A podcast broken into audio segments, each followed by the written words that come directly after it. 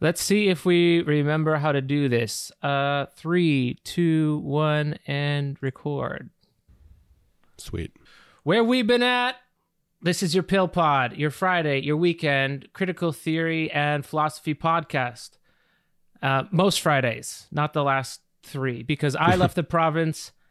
And when we were going to record last week, the Pill Pod experienced an outbreak of Omnitron.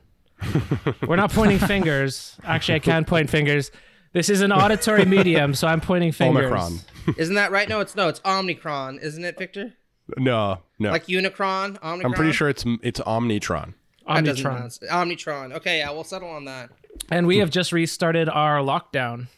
I looked Yeah. at the um the strictness index for COVID lockdowns, and Canada is right up there with China for the the uh, the It's also levels. it's, it's also interesting how Australia was really strict and they just like decided to go in the completely opposite direction. They were just like fuck this, we're tired and they have like the most permissive now.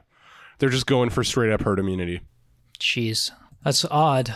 So, in lieu of being short staffed for our triumphal resurrection, you have not now heard from us for a few weeks, unless you follow Matt on Twitter or if you watch my Patreon videos. Anyway, there's much to talk about since we last convened. There is one. Is this just gonna be the way it is now, like a council style format where we discuss the orders of the day? no, we just have to discuss the things that we that we missed after But a uh, break. could we format it like a council? Like I like the idea of like the Rivendell kind of model being our thing. Well, this episode is about why democracy sucks. So Fuck yeah. for now, Okay, it's an authoritarian state. Um, my name's on the podcast title, so there you are. We have one bright star in the dark sky, which is uh, Chile elected a socialist Democrat. Victor, I'm going to come to you later um, Sure. as the as the most Chilean person here. so you can De elaborate a facto little bit more. authority. It's uh, yeah, yeah.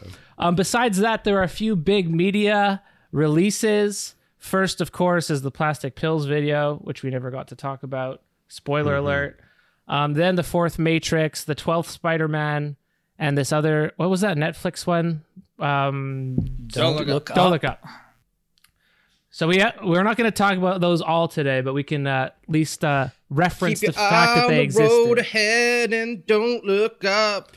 So all these releases were depressing, each in their own way, uh, including my video. The decline of aesthetics is being is becoming self-aware because the thing we were lacking as consumers this whole time was self-awareness, right? Of course. Anyway, if we get through all that, then we have a provocative bit of political theory to read, uh, which argues that we really just need to suspend democracy for a little while if we want to get everything in order. Sounds like a perfect solution to me, though. Uh, what could go wrong? Yeah. Yeah, no, that I hope we get to that paper. Hot um, topic in the Twitter theory verse right now. I, I should say I actually Not that we're I gonna don't get know to that it I right now. agree with the paper. I mean, we'll get into it, but I do admire that somebody at least had the gall to write it, uh, because you think to yourself like, well, somebody at some point or another was going to get around to it. You just need required somebody with the right amount of audacity and the right amount of talent to actually put the argument forward. So And the author's Even- Chilean, also. Well, he at least works at a oh, Chilean works in university. Chile. I'm- We'll yeah, have to pick this up later so we can Yeah. actually say what we think the author's argument Yeah, was. I don't think the argument and is as strong Are we as it's framed, disagreeing? yeah. Agreeing? no, I, I disagree with it, but I, I do appreciate that at least somebody had the balls to just sit there and be like, you know what, let's just fucking go there. Uh, and Right. we'll see if it works. It remains unspecified, but as you know, Matt disagrees. All right. And if you want to see that article, you can find it on patreon.com slash plastic pills. Even if you're not a patron, this goes for most of the public releases that we have because I can't attach a PDF to a Spotify release. So they're there. If you like what we're talking about, you want to read the paper for yourself, it's posted there publicly. Breaking the paywall. Ooh, that is some spicy, spicy law breaking right there. well, I, I think mean, the this is uh, the journal public, beat you him know. to it because it's been uh, it's I think it's been de paywalled for this. oh, month. was it? Oh, okay, I didn't yeah, realize that. that's okay. what I I checked the Twitter today and Ross Mitigo was saying that the author. Anyway, Anyway, All we'll this and that. more coming up on today's episode of the Pill Pod. Ah.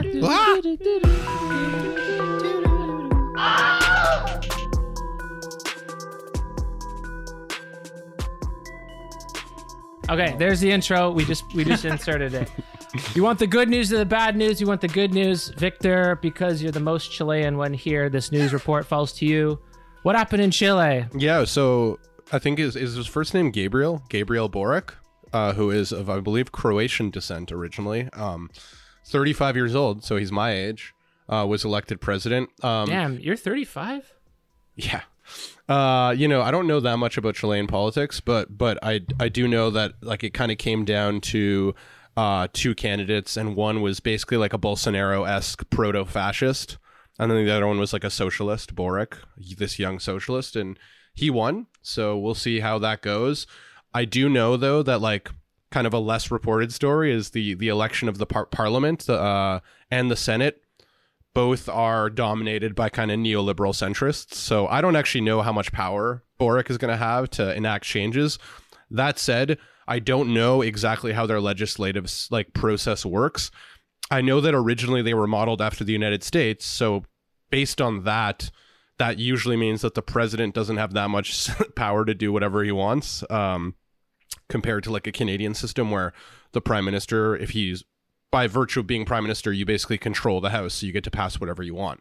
I don't know how much power he's going to have to enact change, but it's definitely been a strong, a, a large like moral morale boost. It's also, I believe, one of the biggest margins of victory in Chilean history in a long time. It was like a ten percent margin. Um, but on a personal note, uh, I will say that um, you know a lot. I've mentioned before on the podcast that a lot of my family has kind of like some right wing sympathies. Um, and my family owns uh, like a farm kind of in the south of Chile. It's you know it's not an industrial production. It's like kind of a, a, small family farm where they grow eucalyptus trees and pine trees, and now they've been growing some avocados and stuff like that. And um, and they I think it's been in my family for close to hundred years. But now I like I actually just got a, a, phone call from from my mom, and she was saying that my uncle is super worried because apparently the election of Boric has empowered some some radical indigenous groups who have been going and forcibly st- like retaking farms. Uh, Oh, wow. so so they're worried. He's actually worried that there's going to be violence and that some of his neighbors have had the, these indigenous groups come and present them with papers. I don't know what that means, saying that they're that it's going to be their land now. So I don't know exactly what that what's what's going to happen with that. Uh, you know, on the topic, if we eventually get to the paper, uh, it talks a lot about legitimacy, and I, and the one question I had was like, well, there must be like some kind of due process, right? And, and I know that there there is a history in the south of Chile of kind of illegitimate, non-due process. Uh, you know, it's possible. I don't know that much about the history of like the the ownership of the land. I know it's been in my family for a hundred plus years, but you know, it's possible. I have no idea that maybe it was taken like unjustly, and if that's the case, The landed aristocracy is worried for their necks. Yeah. To be fair, a- it reminds me a bit of that Princess Bride moment uh, where you see um, what's his name, the little bald dude, sit there like, "How dare you try to take what? How try? How dare you try to steal what I've rightfully stolen?" Right? it's like, ah, yeah.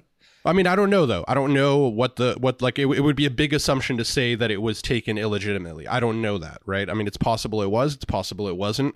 There was a history in that area of when Pinochet came to power, where under Pinochet's regime, which was in the seventies, land was taken from indigenous people illegitimately. But my family's farm was not part of that. Like I said, it's been in my family for over hundred years. So so that it has nothing to do with Pinochet. no, absolutely. I, I will say the other bit of good news is uh, his election followed the decision in 2020 to scrap uh, the Pinochet era constitution, uh, which was designed to be kind of the paradigmatically neoliberal document. So Chile's been scoring a lot of points lately, uh, and it is kind of a bright spark uh, in an increasingly dark world. So mad props to Chile for that. Um, yeah, totally, although, totally. As you were pointing out, I, all joking aside, there are definitely a lot of complexities there that need to be accounted for because I definitely th- think, think that like a resentment-driven politics uh, that basically says "screw you" uh, to a bunch of people is really the best way to go.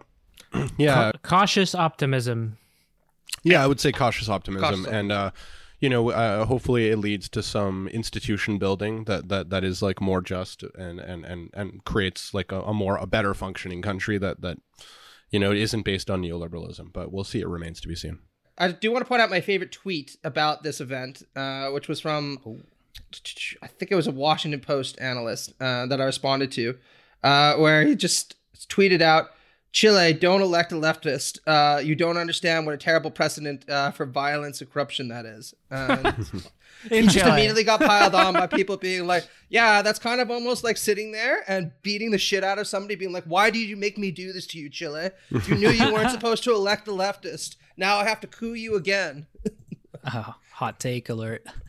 Yeah, anyway, that- I well, just I saw a number of different reactions uh, from center right uh, commentators that were in the same vein, and it did frustrate me a lot because say whatever you will about Allende, uh, it's not exactly like he royally screwed the country uh, and started disappearing a whole whackload of people. Well, for for me, it was also like, and my brother and I were talking about this over the holidays, actually, and it's like, yeah, even if you're like a bit suspicious of like the Latin American left as being, you know, not necessarily having a good track record of being functional, like you know, when the option is that versus Kast, who is like this proto-fascist, it's like it's it's not even a choice, like like Yeah. you know, and and you and we saw that in the results. I mean, we saw that that it was a ten percent margin, so like it doesn't really matter. You can have your misgivings about Latin American socialists, but you know, there wasn't. Uh, the, the, the when the option is is is a Bolsonaro type or that, I mean, it's just uh, it, it's not a hard decision.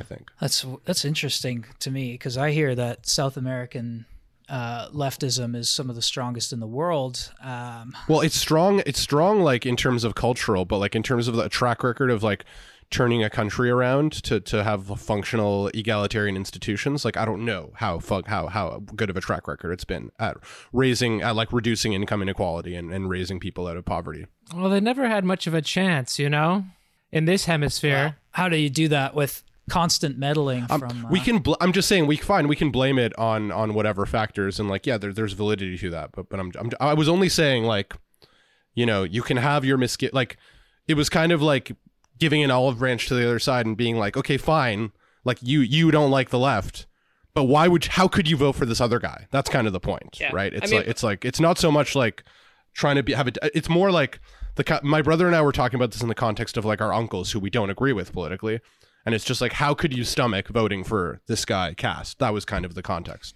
Yeah, my experience with it generally is uh, something akin to like the career of Evo Morales. I think Morales actually did a lot of good for the country, uh, and by most metrics, he actually did raise people out of poverty. But then he quickly became autocratic and tried to run for more terms than he should, and began corroding democratic institutions. And it's unfortunate because you think if you just decided to leave after two, three terms, uh, your tr- career would have been pretty unambiguously hailed by the left as like a triumph. Yeah. Well, speaking of countries like Chile getting back on track after American coups and political meddling, uh, Honduras actually just elected a leftist president, uh, first female president uh, in Honduras as well, named jo- Xiomara Castro, who's set to take office later in January. This Oh. this has gone little remarked in media, interestingly enough, but um, she's she out she outbid the uh, the standing right wing nationalist party, uh, and won with I think one of the highest uh, vote counts in their election history as well. So no, another pretty piece of good news from uh, South Yeah, American politics. Another leftist government. Uh, this is after the 2009 U.S. aided coup that the uh, standing president um, and their party masterminded. Now this is getting back on track again. We see uh, we, we're seeing uh, South America throwing off these old uh, reigns of neoliberalism and right wing nationalism. That Well, which is except for Brazil. I think it's a good thing. Yeah, Brazil still maybe has a bit of a ways to go, um, but I mean, hopefully, it's a pattern that continues on. Yeah. I've been following Bolsonaro's career relatively closely, and what amuses me about him more than anything else, and I'm made this comment to my Brazilian friend, uh, where I was like, he's basically like a living Chuck Norris meme. You remember they used to have those back in the day, where it's like no germs would attack his body because it'd be afraid of fucking Chuck Norris's fists or something like that. Chuck Norris doesn't do push-ups. Yeah, it's like literally the way he tends to respond to anxieties about COVID. It's like, oh, I spent years in the military, I'll be fine. You know, God, it, you all know you need it's to do is do a billion push-ups every day. Isn't he in the So actually- hospital again for like the Yeah, fourth time is. this year? he Yeah. is. He's got he's got intestinal problems because of a stab wound he received a couple years ago. He may be immune to germs like Chuck Norris, but his shit is gonna blow him up from the inside. Yeah, yeah. So I was actually gonna that that kind of brings um that brings to mind uh, kind of like uh, this is this thing I was thinking about the other day, just like in general, how the right these days, um, the more reactionary right is really like r- like grabbing and running this kind of like I don't know, um, like masculinist politics. This this like politics of just like hyper masculinity. And uh, it was kind of funny. There's a guy I don't know who if people are that familiar with, but there's this dude, uh, J- uh, Jack Murphy, who's who's got this YouTube channel. He's kind of like part of I guess what they call the manosphere. He's got like I don't know a million subs, and he like writes about like he has this like community called like the liminal order, and it's like about men reclaiming their masculinity. And he talks about how he used to be an Obama voter, but then like he just like Trump kind of reawakened in him like this sort of like I don't know if it's Trump alone, but anyway, the point is like he recently got canceled by his own uh, viewers because um, it came out that uh, he had written an article maybe in like 2018 where he talked about when he was still anonymous, people didn't know who he was. He was like on the manosphere, and he wrote an article basically arguing in favor for the joys of cuckolding, of like having. Uh, having having having your your girlfriend get fucked by another guy and like kind of like the surprising enjoyment of that. So like that came out.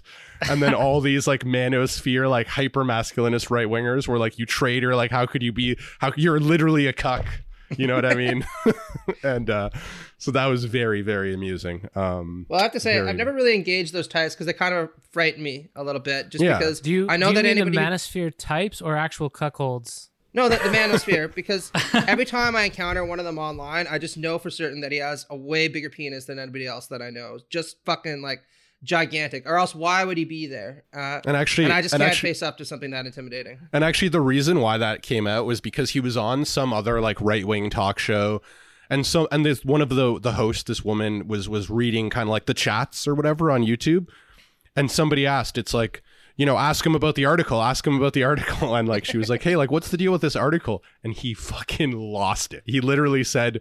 Fuck you for asking me that. How the fuck, like, di- how the fuck do you like, you know, where do you get off asking me a question like that? And like his reaction just like added, like, basically spilled gasoline on the fire.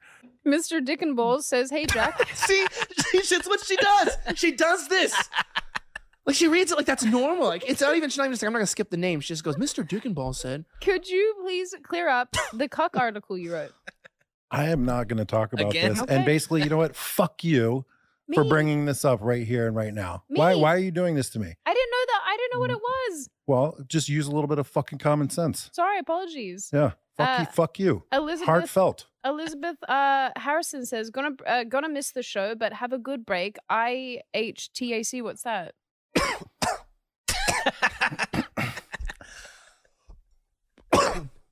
What? Nothing. I'm just guy. I literally was just coughing. It's just an inconvenient cough. Yeah. oh my god. Well, that's what I say when people ask me about my master's research paper anyway, so it's not such an unusual reaction. we all know that the best way to respond to anybody who's trying to troll you on the internet is to really blow up, get extremely angry, uh, and just start ranting and raving about everyone and everything. Uh, it's Yeah. guaranteed to make you look cool. That's how you come off the best. I'm pretty scared of that big dick energy, to be honest. I'm too much of a coward to tell a woman "fuck you" to her face. I need that. I need that brave dick energy. Yeah, well, uh, understandably, right? Like you just Yeah. watch them and you're like, man, that guy just slays with women, slays in life. Uh, probably's got a fat bank account. There's no way I can compete with that. Yeah, I'm racked with anxiety around men like that. My hands shake. Yeah. They are this master signifier. They are the non-castrated, purely positive signification. There's nothing above that. Those skeletons won't stay in the closet anymore. They're ruining good manosphere careers. The Wayback Machine is cancel culture. You can't can't write a decent. paper about your wife getting fucked by another man without the entire bro squad finding out. Well, even if he Yeah, I loses his, if he, if he loses his entire following, his his YouTube career, he's still got that big dick to fall I'd also back like to send a shout out to all of our listeners and just remind you that we are a sex positive channel. So if your idea of a good time is watching your partner uh, get fucked by anyone or indeed anything else, uh, we strongly encourage you to do it and feel no shame at that. We are Uh, not. not we are not a we are sex mocking this- positive channel. Absolutely. How were we not a sex I- positive? We've never addressed this. We've never I'm asexual, we've never addressed. You're anti. anti- Okay, fair enough. Fair enough. I'm anti-sexual. not anti-sexual, not anti-sexual, just a body liberated from its organs, and I don't want to hear about yours neither. anti. We're an anti-sexual podcast. That'll get us far. Yeah. all right, all right. The new way. No sex ever, and don't jack off either because it'll ruin your energy. No fap. No fap. hey, that's what Immanuel Kant told me to do. As long as I'm not married, I'm not allowed to. So, I take him at his word on that. Cobra Kai teaches abstinence. All right, moving Okay. on. So what's next? What's next? I think What's we next? have. Uh, well, I want to talk about your video pills because we didn't get a chance to talk about it. I'm glad that you said that because otherwise it sounds like I just want to advertise my video. Well, but I you th- I actually mean, had so- something to say about it, so You know, I think. I just think it was like a very salient critique, and I, Yeah. I, I was interested in a lot of the reaction to the video. So obviously, like for those who haven't seen it, although I'm assuming if you're a listener, there's a good chance, you know, you've watched it, and I think you you very nicely, uh, like I didn't even know that this CIA report existed, right? A CIA report. I guess when was the report written? It was it in the 85. I the think. 80s, right? something? So, so they looked into radical leftist theory, right, to kind of see the extent to which it might be a threat. French Eh, specifically. Right, French specifically, and I think they concluded very amusingly that, uh, and I think probably plausibly that it's really uh, not a threat, and if anything, it's kind of helping them. And it's like we don't need to worry about radical theorists because they're not really a threat anymore, right? After the failure of of, of May '68 in France, and kind of Yeah. like the and I, and I think you know what's interesting to me is like you, you know my, one of my reactions to it is you know in some ways like the these french theorists i feel like they're intellectually it's a sign that they're intellectually honest because i think that if you're an intellectually honest thinking person and like you see what happened in the soviet union you kind of have to like uh revise i think right? Like to me i was Oh, like yeah. of course they will. These are smart people who are thoughtful and they saw what happened. And yeah it's going to lead to it's going to lead to this internal debate uh theoretical debate. But to me that's just a sign that these people these these theorists they were never meant to be um you know uh like their primary role was not meant to be praxis. You know it's theory. They're theorists. They're thinking about these things. And when you think and that's like the main thing that you do it's hard to avoid uh, it's hard to ignore these things and just be like no no we have to act no matter what. It doesn't matter. Screw what the soviet union might have done. Screw what all these other things we have to act. And it's like well of course they're not doing that. They're theorists first right so of course they're going to think these things through carefully and realize they have to revise their thinking. And yeah, that's going to lead to infighting and uh, you know, so that that was kind of one of my thoughts about it. The Athenians did think they had to kill Socrates. Well, he was annoying and he deserved He deserved killed it, you know? himself first. Nobody Beat him likes someone it. coming around asking a bunch of questions that nobody wanted answering. Uh, but, but I thought the most interesting part of your video that uh, kind of speaks to your point, Victor, was when you were talking about Althusser uh, Hmm. and the May 68 strike. Because I didn't know the fact of this, that um, I didn't know that he was a member of the Communist Party uh, in France and that he was pretty active and occasionally could be a little too acquiescent to the Soviet Union. Uh, but I had no idea that he told the students to shut it down in May uh, when they got some concessions um, on labor rights and wage increases. Uh, and they said, we want to carry on and see if we can actually enact something like a genuine revolution. And his response to them, how did you describe it, was uh, to characterize them all as like puerile adolescents uh, with not a Hmm. brain in their body, and that they should go home uh, and just accept what they've got. Uh, which is really counterintuitive when you think of the radical kind of tone of a lot of Althusser's writing. Yeah, Oh, that's a- Althusser had a mental breakdown. Um, Yeah, he struggled with depression and I guess some sort of psychosis through his life, and he was in the hospital when that happened. But he wrote in a journal article in Pensée after that, you know, the kids had gotten out of hand because he was like a, he was a loyalist, right? He said he, he kind of didn't even remark on the morality of uh of the French Communist Party. He just said, "I'm a French Communist Party member, and you all should be too." It wasn't even like let's evaluate these claims. And in a sense, you got to you know give some respect to that because it's fidelity. Um, but in a- another sense, that alienated him from the younger generation, especially the the dudes that we talk about a little more often on here. Of course, the thing everyone knows about Althusser is he supposedly killed his wife. Oh yes, Got away with murder. yeah, he did. He did. Actually, my um, kind of my mentor in undergrad, Geraldine Finn. Her her her main book that she wrote as an academic was a collection of her essays, and it was literally called "Why Althusser Killed His Wife." And, uh, What? yeah, and, well, and it's was he, was he in a psychotic break? Because that's what.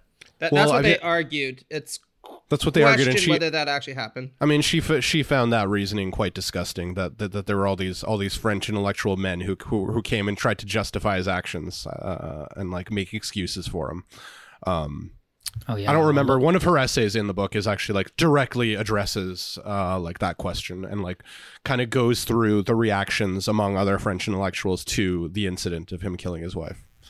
So Yeah, I, don't, was- I, I can't remember. It's been a while, but so I can't really remember the details. But I do know that the framing of her essay was definitely uh, very negative of the reaction to him murdering his wife. Yeah, he pled insanity. Yeah. But just just to bring it back anyway is what I love about videos like this too is it gives you that context of May 68 right because as we get sort of farther and farther away from that historical moment we tend to forget about the actual context of these people's ideas and that May 68 was a huge turning point in the history of French thought right? Like you mm-hmm. never think about how different was like Sartre and Beauvoir and Merleau-Ponty the sort of more like 50s and early 60s fame academics versus the sort of post 68 wave of of academics. So obviously there's a lot who traverse that boundary mm-hmm. but then the new generation afterwards that the video kind of enumerates anyway is is it's just really easy to forget how important these historical events are and when we read in the kind of theory vacuum when we're trying to learn all this stuff it Yeah, just it makes was- that's what i love about these videos too is that they put this stuff into context even though it wasn't the point of the video uh, of Yeah. the, the sort of cia lessons part I, I totally agree. I mean, it because I was writing a chapter also on the radical democratic theory theory tradition. Uh, it was useful to to have that context because I know that they also like you know Chantal Mouffe and Laclau and all these people like they really were also in that context of post sixty eight kind of like uh, reeling from it and trying to figure out uh, what to do next. And I think their answer ended up being ultimately unconvincing, but I think they're part of that whole conversation. To, to be Um, I wanted to, yeah, go ahead. No, I was gonna say it's not like uh, these theorists are allowing us to forget that, uh, and I appreciate that.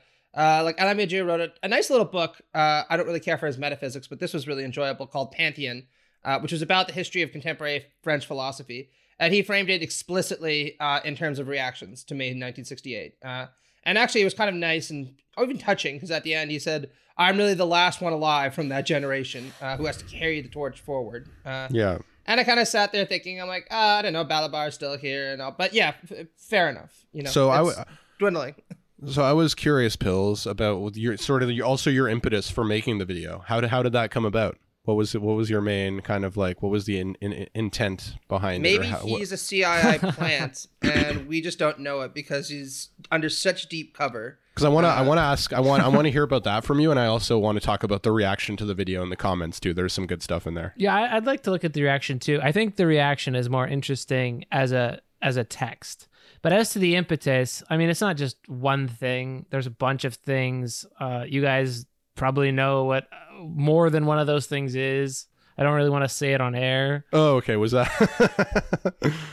okay, fair enough. Let's just say it's an encouragement for everyone, including us, to get our heads out of our own asses. Yeah, fair enough. Fair enough. Well, I mean, you could say, I mean, for me, the point really was the way that the left is doing a- fine job destroying itself. And Yeah. the CIA seems to recognize that and repeat some of the things that we tend to say today about postmodern theory is that it's too wordy, too complex, abstract, vocab is crazy. They just said the same sort of thing. Like it's too, it's not clear. It's it's a really abstract and detached. It's not going to have any kind of political efficacy. So we could safe safe to ignore. Yeah, Yeah, we I also mean, uh, get we also get like uh pejorative comments about our about this podcast that were too like sock demi.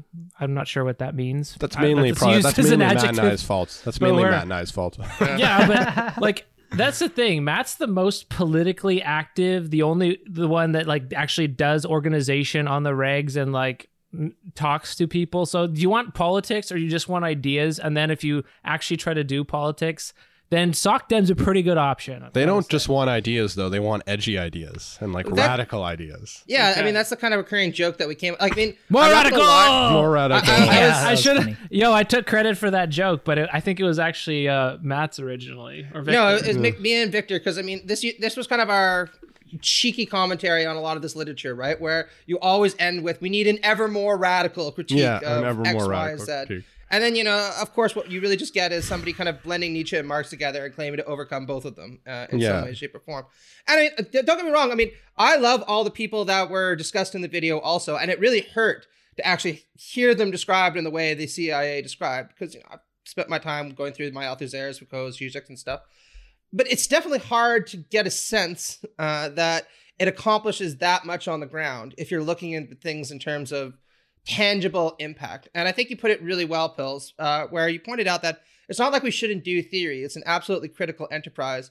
But you do need to at least make some efforts to try to take that theory and bring it down to something that's tangible for ordinary people. Like you described it in terms of policy. Maybe we don't want to use that term, but I think that's a pretty accurate way of describing it, right? You know, if you adopt this kind of theoretical perspective or this ideological perspective, sooner or later there'll be better schools, better hospitals, fewer people like Elon Musk wasting money building dick-shaped rocket ships to go to the world uh, to the moon uh, when the world is burning. You know, Yeah, all that kind of stuff. Well, the political shift was amazing that happened because, you know, before that period, right, intellectuals in France had the ear of the government, and a lot of the government's policies had this sort of implicit, at least, intellectual kind of patent on it, right? Like this this policy has been evaluated by so and so and this community of intellectuals and they give it the go ahead and then after 68 too they start to lose the sort of the ear of the government really and then by the 70s you sort of have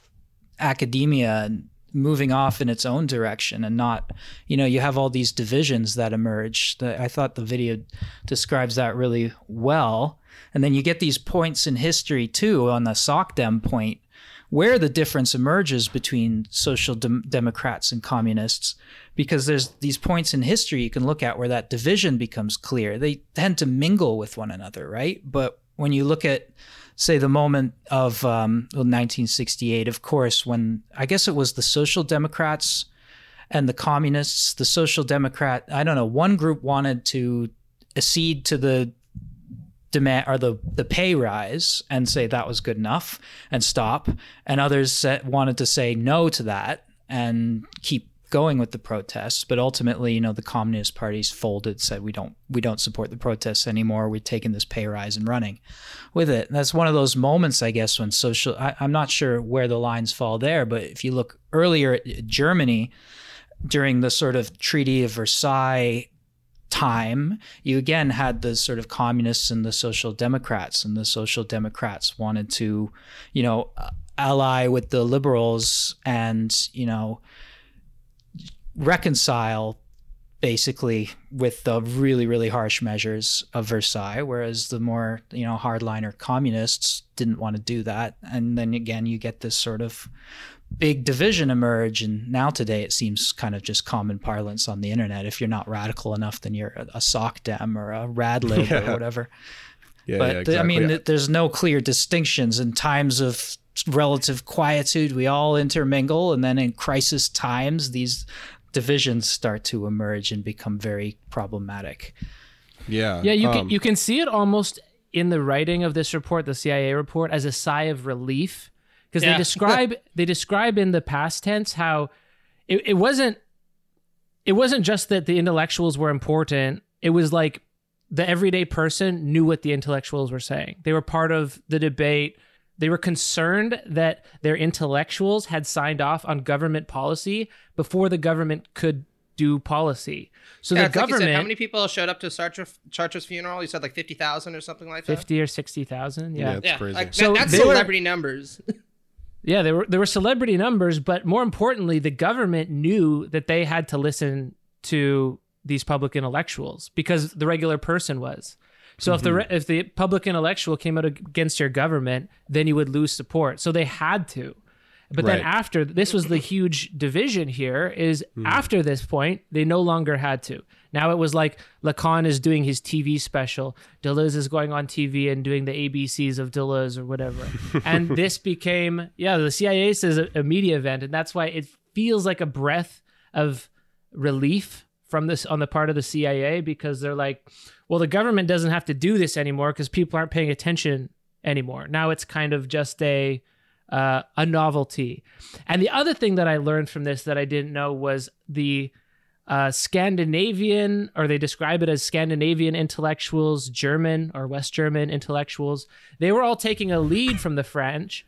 So after this happened in France, um, then you know it it collapsed a, a more general European critical left than rather just the uh, the French left. Yeah. Well, I, And you then know, they I can was, get away. They, they literally said in that report, now we can get away with what we want in Latin America.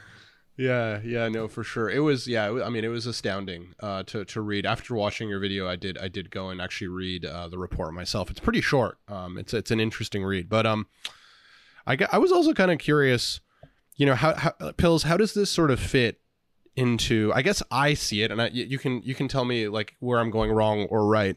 You know, I sort of see this video as part and parcel to what I sort of call the the pills doctrine of you know like ideas don't matter or, or you know kind of thing it's like and i guess you know how do you it, it, it, i guess it's it's further evidence of of this like broad claim and maybe you can explain what you mean when you say ideas don't matter and like the context that it's come up if you want. Um i think it could be interesting. But you know also maybe your message because i know that you love a lot of these theorists right that you're talking about. And, and like and for you i wonder personally like you know the reason you like these theorists right isn't because their ideas matter for action in a way but because they're just more interesting. They're just you know they're they're more thoughtful they're more creative. Uh, and like when you know when you say ideas don't matter you're obviously not saying you know don't read these theorists or like in fact you love these theorists. But like so I don't know uh, if that that that's kind of an incoherent question, but I was kind of trying to put these pieces in my mind together. Uh, uh, I, I think the canonical pills doctrine, the statement of faith, is going to be ideas don't matter, asterisks. yeah, And the asterisks there will do all the work. So Mm-hmm. practice the ideas, practice thinking, practice the difficulty and creativity therein. But they're not there for their own sake. It's the asterisk or the remainder there. What happens five seconds after you've read a book matters more than how well you can recite what you've read in a book. Because I, yeah, I, obviously all that's true. I find those to be the most interesting. But this one, similar to how I did the uh, the Chile video, I knew what the reaction was going to be, and I knew it was going to be a litmus test, and everyone's going to find what they already believe in that video. yeah, So that's I think the response Yeah. is more interesting than the video itself because uh, I don't know if we break it down into like quarters, twenty five percent are like, look, postmodernism shitty. They should never have broken with the Marxist Party. They should never Yeah. have broken with the Comintern. This is why Marxism failed in France. And then another quarter is like, well, good thing they got rid, got away from those Soviets because if it were led by the Soviets, they were murdering people in Czechoslovakia. Of course, that was a, an immoral grounds for actually existing communism, et cetera, et mm-hmm. cetera. What did you guys see in the responses there? Well, I mean, yeah, that's classic. It reminded me of, of when you released your Chile video. you know, my favorite responses were like, "Fidel Castro was right." You know, like like uh, like that's Fucking and I- you dumbass. yeah, you dumbass. Like you need to take power. You need to take, uh, which maybe that'll actually lead into potentially our discussion about political legitimacy. But it's like you know, yes, you should have taken power. You know, when you had the chance. You know, and like screw these democratic institutions. That's why it's so dumb to do it that way. Yeah, And shutting down saw- the right wing press there would Exactly. be the, like the the key issue. Exactly. Yeah. So so I think like, you know, we saw similar reactions here where where it's like, yeah, of course, you know, these uh, the the Marxists, the doctrinaire Marxists, I think t- saw your video and they were like, exactly. Of course. of course as soon as you go away from Marxism, uh, it's useless. I since 1989 at the very least what we've seen is the left increasingly become really puritanical uh, and very intellectually minded not because uh, we feel that there's any kind of opportunity to actually see our ideas instantiated, but precisely because we don't think it's really possible that we're going to see them instantiated. The left has kind of adopted this very defensive, almost scholastic posture uh, of being permanently in opposition. Uh, and you see that in a lot of the kind of debates that we fixate on, uh, which are very abstract, deeply removed from policy issues, and don't really engage normal people uh, all that often. Uh, and I don't know if you agree, but it's one of the things that I took away from uh, the report. And it did also make me think a little bit about some of the things we said about academics, uh, because one of the things that I find frustrating about the left is precisely that it is so dominated by people like us, academics. And there's nothing wrong with that because I think academic theorizing is really important. Otherwise, I wouldn't do it. Uh, but you do see the kind of aesthetics and value systems associated with ide- with academia really start to pollinate uh, the left generally. Uh, I mean, one of the few kind of hierarchical comments that's still acceptable in left wing circles is some combination of "I'm smarter than you" or "I'm better read than you," because that's the kind of thing that academics value, uh, and that's not the kind of thing I think we should be valuing as radicals or progressives. Uh, definitely, we want to do the highfalutin theory. We should be doing the highest of highfalutin theories. It's a But more we radical absolutely approach. need to find a way to bring it down to ordinary people and say, like, look, this is what it's going to mean tangibly if you try to change society in these kinds of ways. And this is what your life will look like five years down the line if you actually decide to support a Democratic Socialist candidate, Bernie Sanders, whoever, right? And we really don't do a good job of that because too many of us spend a great deal of time deciding whether or not we should be sock Dems or Marxist or humanist Marxist or whatever it happens to be. I, I think that there's a bad metaphor kind of latent in there that says we have to bring it down to regular people. I think Hmm. that's like it should already be there if it is even useful to the doctrine that we're saying we hold to in the first place. Like arguing, oh, arguing whether over the lint that fell out of Marx's toes and which direction it fell, I, it's it's stupid, even according to Marx. Well, it But don't reminds you me. Of, realize he wrote a letter in 1847 that no one else has seen before, and that explains his whole theory. Yeah. And once that letter is published, your entire interpretation of his work will change, and you'll realize that I was right all along.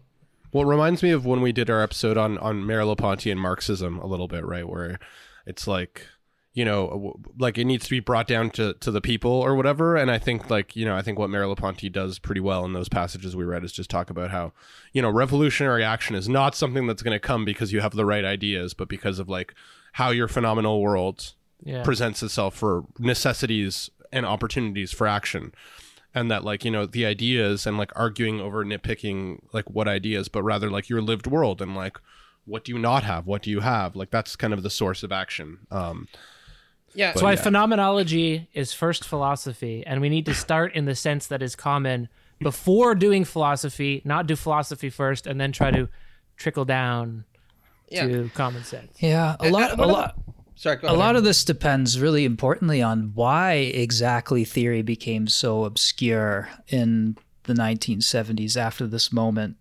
I mean, it's it's not an easy thing to explain, right? Because you know the the idea that yeah, you need to bring it down and make it understandable and make it applicable to policy is obviously really important. And a lot of you know political science and analytic philosophy is designed for that precise purpose, for its applicability, the operize, operalization of its contents, uh, of its concepts and ideas, operationalize them easily. But why this really abstract, obscure the- movement in theory as well? How do you explain it? Like one take I could think of off the top of my head is that you know in in 68 they tried to take marxist ideas and operationalize them and it failed therefore we need to go to more obscure language so that this doesn't happen again because when you operationalize ideas and they fail it casts doubt on the theory itself so we need to avoid that. And I, and I've also heard that said about Adorno and and some of the Frankfurt scholars as well. Why do you Yeah. write with such a strange and obscure style? It's because I don't want we don't want our ideas to be so clear that people can just grab them, take them out of context, run with them, and apply them, and then there'll be disastrous results, and it will reflect badly on the uh, on the OP, on the original poster of the ideas, right? It, so that I mean, that's just one way of construing it. I don't know if that's the right way, but there's got to be some bunch of explanations like that that legitimate why, you know, theory took the turn it did in what is now postmodern theory, right? Into obscurity and abstraction, as opposed to as opposed to what you might expect, which would be a move towards clarity and concision and and and all that sort of stuff, right? Why didn't that happen? And as opposed to what did happen, which is, you know, we got post structuralism and crazy stuff like that. Yeah. Can I, wonder say? if that's. Can I say Yeah, it go ahead. first before we go? Like, I'm not saying all philosophy should have something to do with policy. I don't know anything about policy. Yeah, yeah. I probably never No, will. no. What I think philosophy is for here, though, is telling someone you already care about this. You just don't have like this specialized vocabulary. Then you work up to the specialized vocabulary because it's something that people already care about. And they might care about in different ways. That's why you have different philosophies. They might have different emphases. That's why you have different streams of critical theory. But I think even critical theory or uh, post structuralism, as it, at its most abstract, is still starting with something that everybody cares about, no matter who you're talking about. Yeah, for sure. For sure. I w- I, I want to frame it somewhat differently though, because what I found is there there tends to be this dialectic that occurs uh, in highly intellectualized forms of political agitation, uh, where on the one hand people theorize uh, about these ever more radical kind of transformations of society, uh, and then you know because their primary purpose is to be intellectuals. Uh, they think the easiest way to achieve that is through some kind of revolutionary break. Uh, and there's a lot of things about the aesthetics of revolutionary that are very prominent in the literature. Uh, and I'm not anti-revolutionary in the sense that I don't think we should ever have a revolution. Uh, I think we should. Uh, but the point that I'm trying to get at with this is sometimes all this kind of theorizing and the transition from thinking that the idealized kind of theorizing in your head can only be achieved through revolutionary agitation leads us to be uninterested uh, in the everyday, usually pretty banal activities uh, that form a lot of normal politics. Like any kind of activism that I've engaged in has usually involved getting a lot of coffee, getting toilet paper, uh, handing out pamphlets, dealing with an awful lot of trollish people uh, who don't want to talk to you, uh, repeating slogans over and over and over again. Uh, and that's a lot of what you have to do. And it's usually pretty boring and it's not very intellectually fulfilling. Uh, but it's a necessary part of the process uh, of trying to get people agitated and convinced that we need to do something uh, about the world.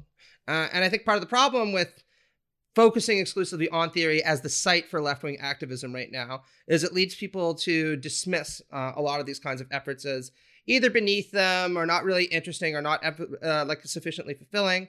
And we shouldn't be doing that. we should be doing a lot more to try to emphasize how important it is for people to get involved uh, to get their hands dirty on the ground, even if it's not the most exciting thing in the world, and even if it means you're probably going to have to wait a long goddamn time uh, to see any kind of results. Um, I think about the recent victory in Chile. I imagine that took years and years of activism, door knocking, tweeting, you name it, uh, in order to achieve. Yeah, t- yeah. I mean, I think part, just to add to that too, like uh, you know, I, I I think you know part of the part of I guess the danger of theory uh, is is that like it kind of it, well we've talked about this before, but but I think it just does tempt people towards a kind of purity where we're because the theory I think you you talk about like optimal conditions and like I think actually going out and, and doing like the organizing and door knocking and it's like okay well whatever that's like best case scenario that's going to be like an NDP government in Canada right? That's just going to Yeah. be sock dem bullshit. It's like best so it's just like why bother? Because it's not going to be like the thing and I think theory does have a tendency can have a tendency leftist theory uh to to just lead to that mindset where it's like well what's the point of doing that? Because it's just gonna like you know you're you're almost you're actually just you, you know authorizing the existing power structures by participating in them right? Like it, it can lead to that mindset. Not always and i don't and I This think is a lot of why theory ideas don't matter asterisks. yeah 'Cause The, the, the asterisk is theory is not the goal. Theory is the thing that wakes you up to the things you actually care about, but Yeah. never got a chance to because of the ideological apparatus that is your air at the moment. Yeah, and, and I'll be the first to say, like, I- I prefer doing the theory myself, uh, as I imagine most intellectual types do, uh, to a lot of that activism because it is so intellectually banal in a certain sense. Uh, like during the election campaign, 90% of what I did was just telling people, okay, everyone, let's gather together and I want you to call 10 friends of yours and you tell them to get out there and you vote NDP. And if you have any questions, get back in touch with me because I got a million slogans ready for you to answer any of their questions. Like it's really rote and pretty boring.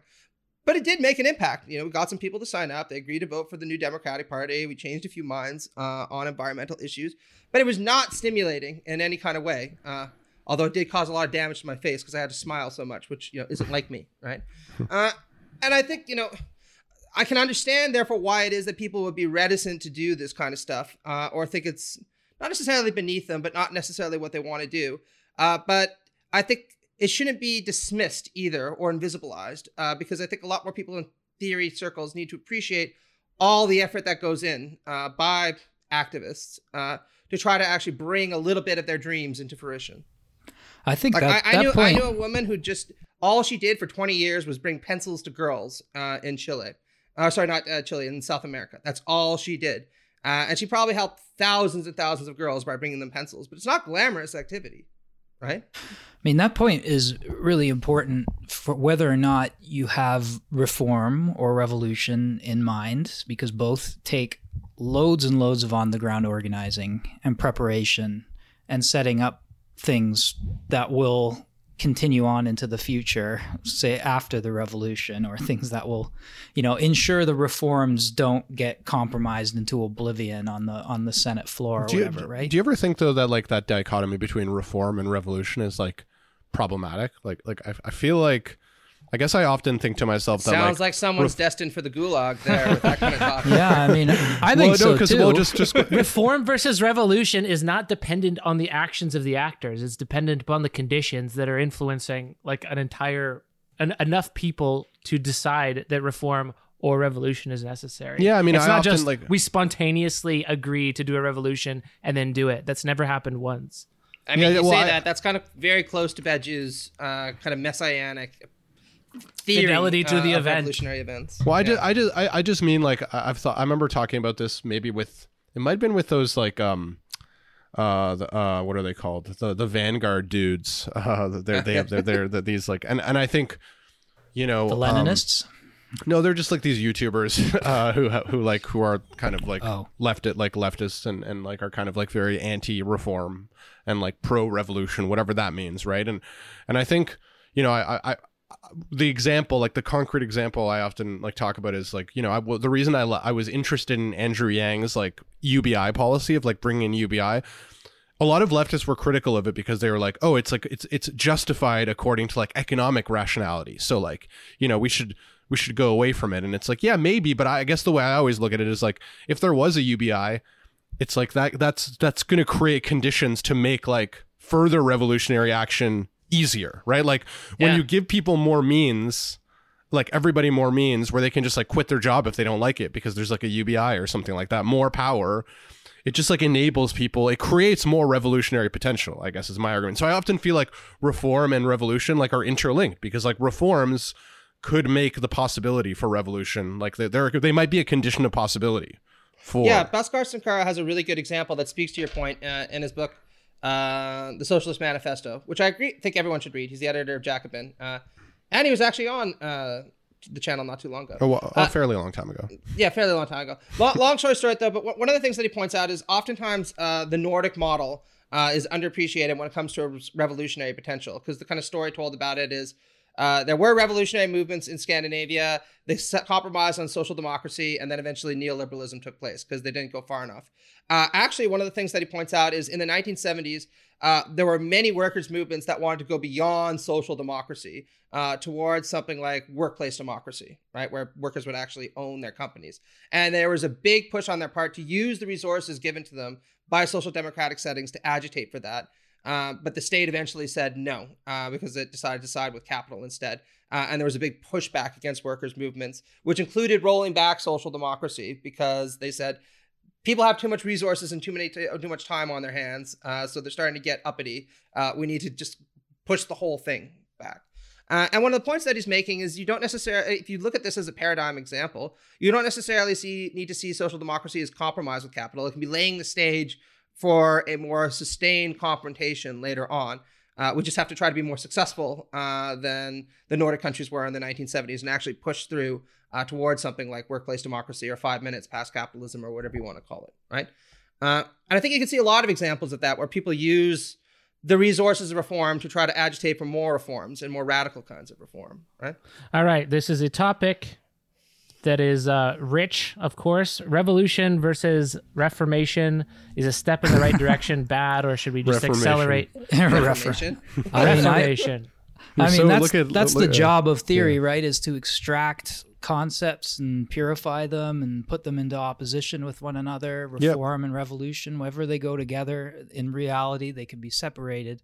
In theory, just like democracy and authoritarianism are s- two extremely opposed concepts in everybody's mind. but They in could. They need to be reality, they just, like, deconstructed. they need to be everything's deconstructed. hybrid. Thank you for helping me with that segue, Eric. Yeah, we need to segue democracy Yeah. or authoritarianism. So we are Yeah. going right after talking about What will beat climate change? right after talking about actually existing theory. We're now going to talk about theory theory in something that I think we need to be asking a lot more often. Um, this is maybe we'll Can I, talk uh, about we'll talk about uh, don't look up later. I think maybe on a, a different episode. maybe on the Different Patreon episode that will make sense. Yeah, we'll do a movie. We'll do Pretty maybe deep we'll, into this one. Don't look we'll up do a movie. works with this article, which is written by uh, Ross Mittiga at Chile, a Catholic, I don't know, the Catholic University in Chile, Pontifico Yeah. something something. Yeah, it's it's like the it's the most prestigious university in Chile. Polit- Pontifico Universidad de, de Chile, I think it's yeah, called. Okay. yeah. And, And, he's a junior scholar, right? He's an assistant Yep. professor. and he says if we're going to do Well, can, I- if can we're going to address climate actually? change, I'll give you the one sentence, okay? You- Then you can introduce all the context. If Okay, we're going to do climate change, democracy has proven that it's not going to work. So we should reintroduce the conversation of authoritarianism as a way to prevent us from all going extinct. All right. Yeah. Victor, to you. Okay, okay. So I did. I mean, this is an article that fascinated me. Like as someone who's in a political science department uh, in the political theory world, like I follow a lot of people on Twitter. So when this article came out, like the political theory world, the political science world, kind of went crazy uh, because it was published in sort of like the premier journal. Uh, in political science, the American Political Science Review. It's like considered kind of the most prestigious journal. And it's called Political Legitimacy, Authoritarianism, and Climate Change. And I think uh, there was a lot of like reaction to it. A lot of people were outraged that he was suggesting that maybe we can justify authoritarianism. So I thought that the article would just be like an interesting thing for us to discuss in kind of the context of talking about, um, you know, political action. And um, I mean, maybe I'll just read the abstract quickly because that kind of like gives you an idea. I think it's like a little bit more nuanced uh, than what Pills said. I actually thought the argument itself was, in a way, obvious. Like, so, so like, but because it's focused on this question of political legitimacy. So just we're reading the abstract. Um, it is authoritarian power ever legitimate? The contemporary political theory literature, which largely conceptualizes legitimacy in terms of democracy or basic rights, would seem to suggest not. I argue, however, however, that there exists another overlooked aspect of legitimacy concerning a government's ability to ensure safety and security. While under normal conditions, maintaining democracy and rights is typically compatible with guaranteeing safety, in emergency situations, conflicts between these two aspects of legitimacy can and often do arise. A salient example of this is the COVID 19 pandemic, during which severe limitations on free movement and association have become legitimate techniques of government. Uh, climate change poses an even greater threat to public safety. Consequently, I argue legitimacy may require a similarly authoritarian approach. While unsettling, this suggests the political importance of climate action. Uh, for if we wish to avoid legitimating authoritarian power, we must act to prevent crises from arising that can only be resolved by such means. So, you know, I think the argument he's really making, and he sets it up.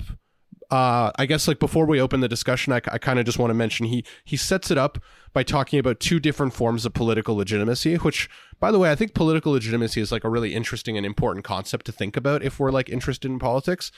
And he he he frames it around two ideas. One he calls um, f- uh, foundational legitimacy, uh, and the other he calls contingent legitimacy. And he basically says foundational legitimacy.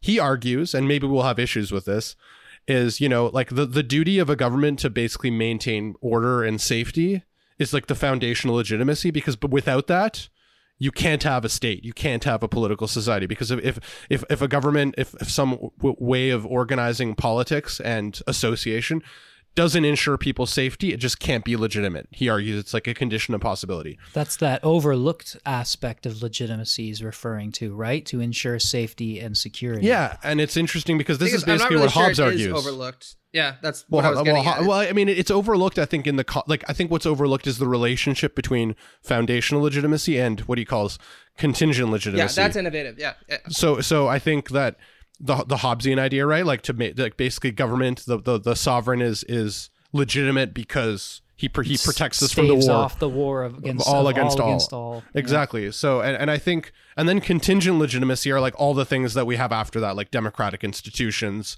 basic rights, all the things that maybe like our kind of like leftist politics want, uh, is like, you know, like some method of, of, of making our will heard and feeling like we have freedoms to do what we want. Um, but ultimately, he says all of that relies on foundational legitimacy. Um, and I think what I thought was kind of interesting is I think about some of like the radical political theory that I that I work on in my own um, research, like radical democracy and some anarchist thought. And I guess, and maybe, I mean, I've, been talking for a while, but maybe you guys will agree or disagree. But I, I sometimes wonder whether a lot of leftist radical theory just wants the contingent legitimacy, but doesn't care about the foundational legitimacy, or at least they think that it doesn't matter. They're like, we can have you know, uh, democracy and you know, and egalitarianism, and we don't need to worry about, you know, some state that actually ensures safety.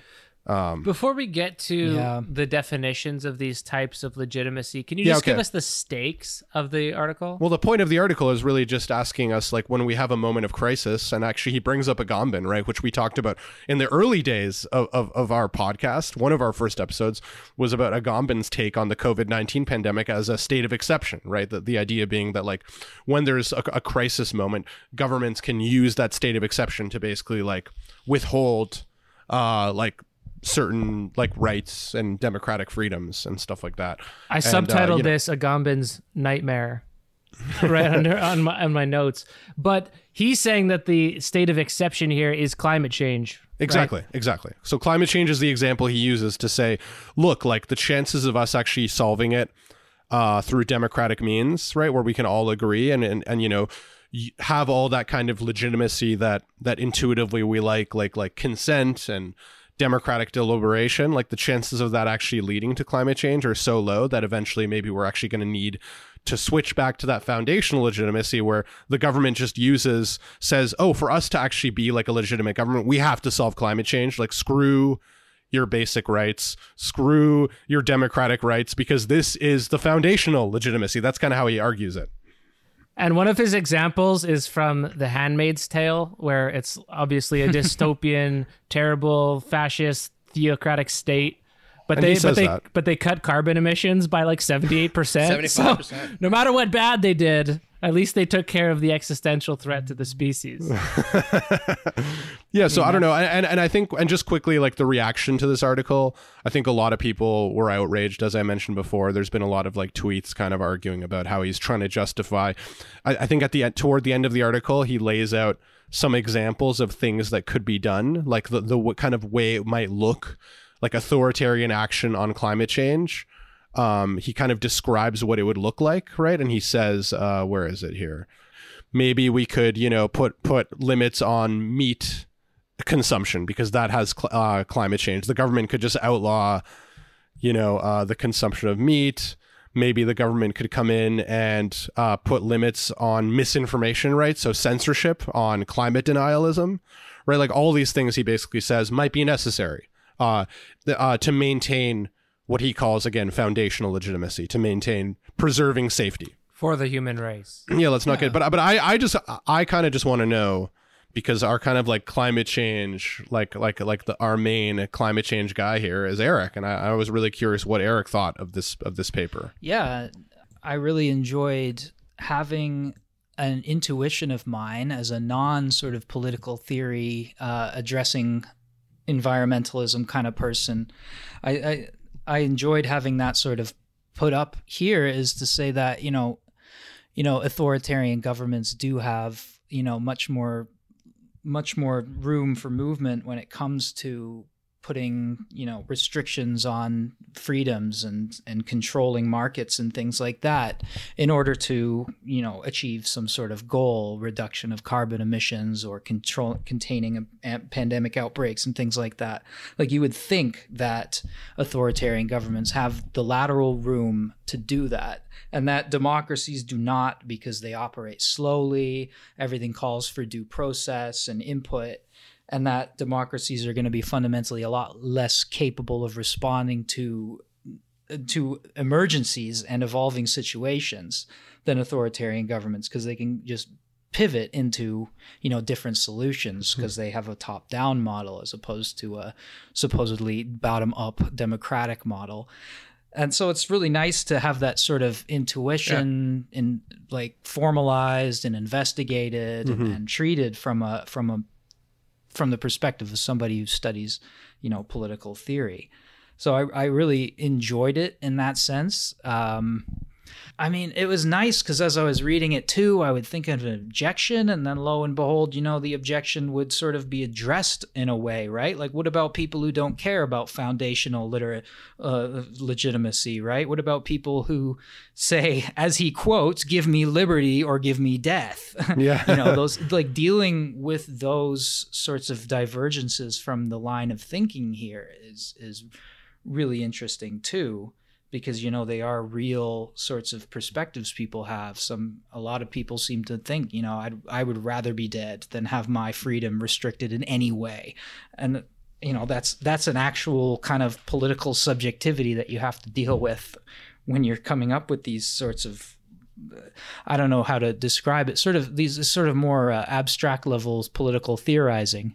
Yeah, that was, reminds me of Pills's videos are really just Rorschach tests to get people to react to things. There's nothing really there. Ah. well, let's not phrase it like that. What I was, what he saw, I could tell the author knew this criticism was coming about democracy, but he treats, and I think we all treat democracy as this sacred cow. The one thing that you can never question because it's written in the sacred text, democracy is the thing that we can never dispense with, which is kind of a weird idea because, you know, Hegel didn't, Hegel thought we could have freedom without democracy. Plato thought if we had democracy, we'd certainly not be free. Nietzsche thought democracy was just for for pussies anyway. So there's a there's an open question about democracy that the Well, it's not re- just democracy res- though, too. It's also freedom. That like like we, yeah, like, but like- I, what the claim I'm making here, I guess it's a semiotic case, is that we we imbue democracy as if it's the only possible model of freedom that can exist. Um, when I don't think that liberty and democracy are the same thing, especially if you look at actually existing democracies, as we've been talking about actually existing socialism and that demands that you ally yourself with the Comintern. Actually existing democracy is very undemocratic and also very unfree. So what what is it that we're defending as this sacred political theory um, line in the sand that can never be washed away by the waves because it's doing so well for us already? I, I just like to make a historical point though before we go too far down uh, that line of reasoning, which is that's really an unprecedented situation. Um, Robert Dahl, who was a very well-known political scientist and probably the ex- world expert in democracy at the time of his death, he pointed out, and I think this is really true, that if you were to ask anyone up until about the mid 19th century uh, what the worst system of government was, uh, and almost any educated person would tell you democracy, right? Uh, and this is a line of thought that goes really all the way back to Plato, right? Uh, where you know democracy is dispensed as demagoguery and the rule by the lesser over the better, you name it. And there are all kinds of objections of this form in the history, at least of European Yeah. uh, or Western. Rule uh, by the political thought. uneducated mob is the, Yeah. most common. So I, I don't want us to act like this isn't a fragile paradigm shift, uh, as though somehow this has been a sacred cow for a very long time. It's really quite unprecedented. it's new. Yeah. So, and I, I think this is also why some people are a little bit reserved about these attacks on democracy, precisely because it's really only been in the last 40 years uh, that most countries in the world have no, even nominally become democracies. And I say nominally, right? And only again in the last 150 years where you would see, maybe 200 years, serious political theorists defend it uh, as a viable form of government. Uh, most of them, including plenty through the 19th century, would say, why would you want democracy? It's the worst of all possible worlds. Uh, do you want Joe the plumber uh, telling you what to do? Fuck him. You know what I mean? Do you political guys is it is there any case to be made that this is a product of the Cold War that's saying we're the shining city on a hill, Christianity is embodied in the United or the American state, and all the other bad ones are not democracies? Sure. I think that's part of it. Yeah. There's, but that's definitely part of it. but I did want to say, like, so just to kind of clarify, sort of like what we mean, because I think democracy, you know, I mean, it's a slippery term, um, but like in terms of what the author is actually talking about when he says kind of like the things that we normally think about as what he calls contingent legitimacy. So, you know, um, or in general, people like the dominant view is certainly that like political legitimacy requires, uh, and this is like the more what he calls the moralized view, right? Yeah. Um, consent, democracy, equal representation, protections of the individual rights, social justice, or most often some admixture of these factors, right? So, so, so that's kind of like succinctly saying like what he's what he's after when he says uh, the the kind of dominant view, the moralizing view, right? That like political legitimacy that you have to have that in order for something to be legitimate, you have to have some mixture of those things. Well, it's like it's like democracy and authoritarian have a common basis in foundational legitimacy, right? Like authoritarian government, you know, any form of government has to have safety and security for its people, right? Otherwise, it's just a slave state. Like Now, even hey, now- under authoritarians, people are like I've seen the Mad nominally Max free fucking movies, to a Eric. certain That's degree not true. right well no seriously though like like the contingent legitimacy is almost everything that's over and above uh, safety, Safety, and exactly. security and in times of like i said earlier in a different context but you know in times of peace and and stability right foundational legitimacy kind of uh, falls into the background we're not so concerned about our survival and our Yeah. safe basic safety we're concerned with our values and having those values reflected in the overall political conversation. So, contingent legitimacy is a series of factors that are contingent upon the values and the sorts of needs and desires over and above safety and security that characterize a culture or a people in a time and a place and they're subject to change. And he seems to be saying that you know a lot of the things that we take for granted about democracy are actually contingent yeah, upon different value systems. So you know that everyone every human being is equal and has a set of basic rights would be a contingent legitimacy thing which appears you know again in times of peace and and and and lack of concern for our safety you know these things seem like universals that they're just always true how could i ever go to a place that doesn't value human rights and then when in times of crisis or in, in change you know uh, those those things come out as you know contingent again like he says and the found the, the foundational legitimacy then comes to the fore but i mean yeah, well, yeah, that's it. I mean, it's it's, it's interesting. He also mentioned uh, other examples of things that are that used to contribute to contingent legitimacy, right? He said, uh, you know, it used to be important that the leader, the king, was part of some lineage, right? That that that that went back to. Um, I guess was it Jesus Christ or like or or had Adam. some to Adam, Adam, right? yeah. To Adam, right? So like so like the closer that a king like was more legitimate if you could if you could somehow trace their lineage back like closer back to Adam. I, I mean, if you, you Yeah, think just that's like a joke, Roman that's exactly Greek what Robert generals. Filmer did in De Patriarcha, right? Which John Locke famously responded to. The whole point of De Patriarcha was to say, like, look, you know, God gave birth to Adam, and God was Adam's daddy, and so God is in charge of Adam. But then Adam was in charge of Cain and Abel because he was their daddy, and then everyone's daddy kind of continues down the line until we have our big daddy today, who's the king, and he was granted control by his daddy, and he's supposed to be in control of all. But I, I mean. A lot of people have characterized this as a kind of green fascism. Uh, I don't Yeah, think that's it is wrong. a kind of Totally green wrong. fascism. eco I think this is just an argument for a kind of mildly liberal authoritarianism. That's a lot more like something what Jason Brennan would argue for uh, in Against Democracy. Uh, kind of epistocratic rule by eco elites, if you want to be critical, or eco knowledgeable. But uh, isn't if it you want isn't it also just an argument about like this distinction about legitimacy too? He's kind of like, you know, if it's kind of like an observation about like and I think like I was actually thinking about this in, in the context of sort of like more like radical political theory, like leftist political theory. It seems to me, I mean, maybe this is wrong, but it, but it sometimes seems to me like uh, like some like radical political theory almost wants to deny uh, foundational legitimacy as like being like like the most important thing or like the thing that we're like I mean, in some ways, are are, are anarchists not like denying uh, foundational legitimacy, like that, like that? Well, that, I- like, I think they, have a different conception of foundational legitimacy, right? One that's le- located in absolute autonomy. And I mean, we, we brought up Wolff earlier on, and Proudhon's similar. All right, all right, all right. Let's not go further with the name dropping. I'm sorry. I know this is your bad area. You have a lot to say about it. But let's just stick to the hypothetical of the article. Now, we have a bunch of nominal democracies bumbling around at the climate change summit in uh, Scotland. Nothing Yeah. gets done. Biden falls asleep. do we now get to do on authoritarianism for the good of all potential future democratic subjects, which means sit down and shut up. We are nationalizing fossil fossil fuels. We are limiting how much red meat you can eat and how far you can drive your car.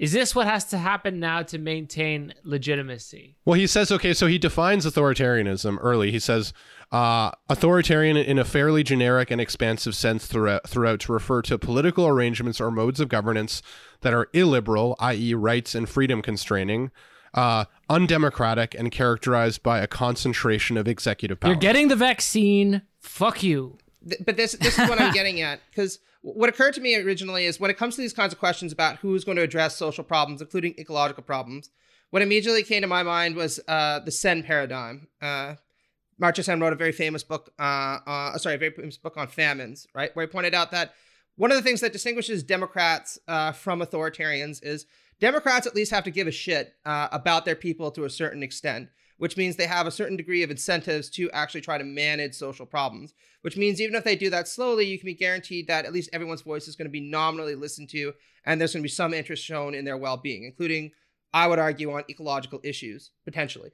Uh, you don't necessarily have the same level of responsiveness in authoritarian regimes, which very quickly become kleptocratic and inefficient uh, because they don't have any need to respond to uh, the interest of anything more than the group that basically holds them in power. But do you think Now, that that's think that actually true of actually? That doesn't seem true of existing. Like, I think that, Well, th- I think that a lot- that- it doesn't seem true of okay. all authoritarian regimes. Like Singapore China, I is mean, a good counterexample. and isn't his argument, and it, no, it doesn't, it doesn't seem true of either. That's like, it's true. So I think, because isn't, I mean, isn't his point too about foundational legitimacy that it actually, requ- like, providing safety and security means that, like, to some extent, you care about the people, right? Because, like, as soon as you can't guarantee, I mean, even Machiavelli, I think, like, talks about this stuff, right? Like, the moment that you can't ensure that, like, you're in trouble as a, as a leader, right? So, like, you have to care about safety and security. Otherwise, like, you're fucked. It doesn't matter what kind of regime you have.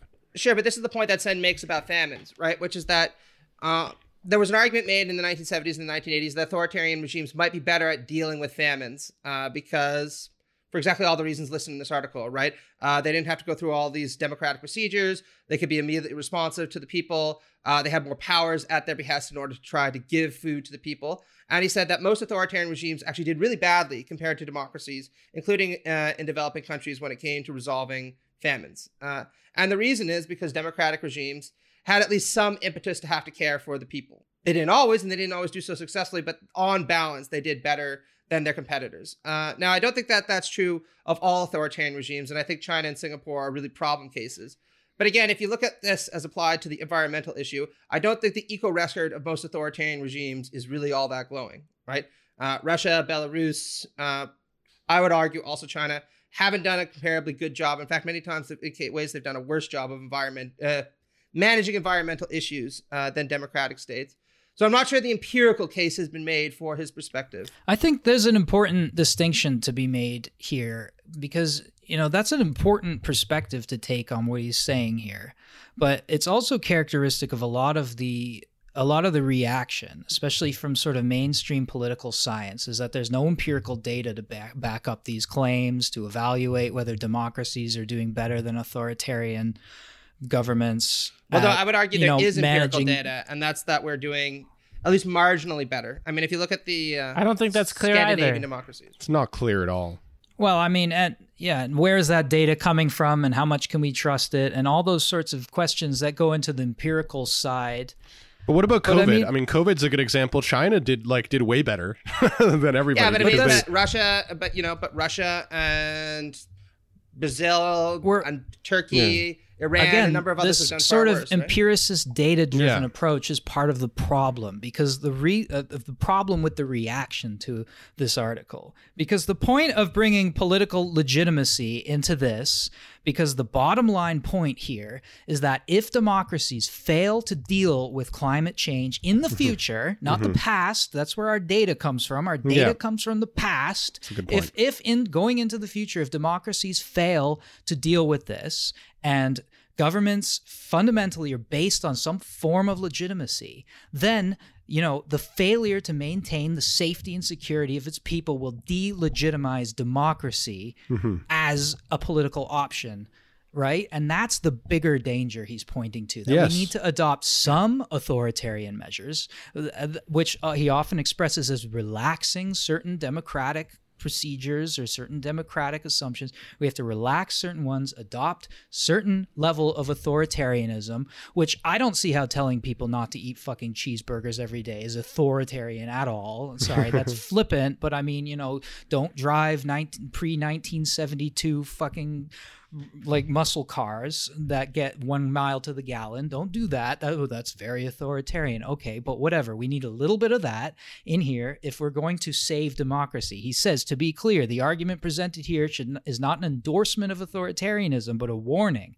Should we wish to avoid legitimating authoritarian politics, we must do all we can to prevent emergencies from arising that can only be solved with such means. So the real question is can we solve climate change just based on democratic means alone, or do we need some authoritarian, you know, input into our approach to the think- climate emergency? Thank you it should be called. for getting us back on point.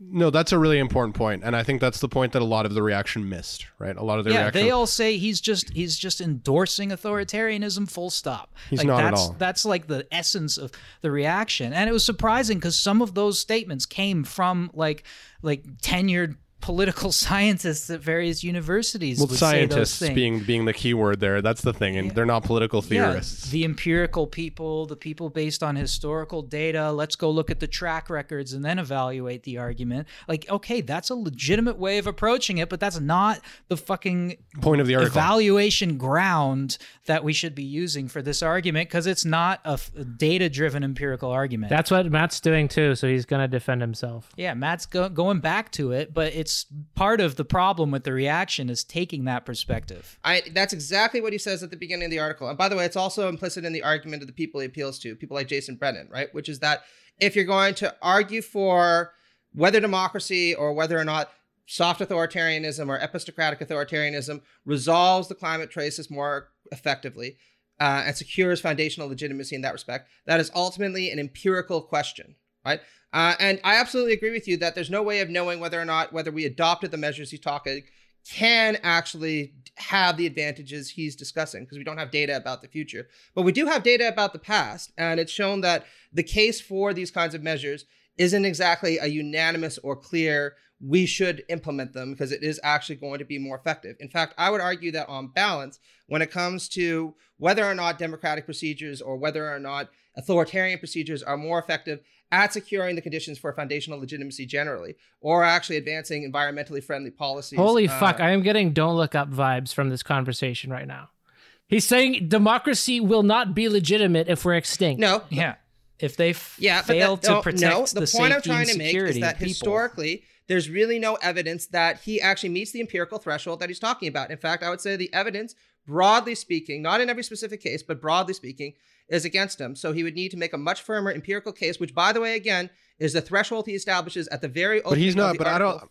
I don't Well, think or that that's wait actually. till we're all dead and then make your empirical case then. No, no, no, but no, but but Matt, I agree with you. Like he does talk about that as being an empirical question, but I think like the point he's making about like the certain kinds of measures that might be necessary is specifically for the purpose of saving democracy. So he's like, if we're gonna save contingent legitimacy, like the kinds of things that we care about, these measures might be needed. I mean, there's a reason why COVID we did not all go to the voter box and be like okay like let's let's all consent to these measures right it's like we have a government that just decided to put these measures in um and, and like and, and we and like we don't really we're not really consenting to them because it's a way of like preserving and i think he's saying that like climate change is probably is is potentially going to be one of those things that we're going to need to we're going to need to to uh, to deal with by using those measures. I don't know if he's actually Sure, sure. And I, I don't necessarily disagree that he might be right in some of those instances. And I actually think that there are mechanisms, for instance, in the Canadian Constitution uh, and every liberal democratic constitution. As Yeah, I think he talks out, about that too, yeah. Precisely those kinds of instances. Yeah, War and, and I'm Measures not Acts, opposed to those kinds like of that. measures being enacted.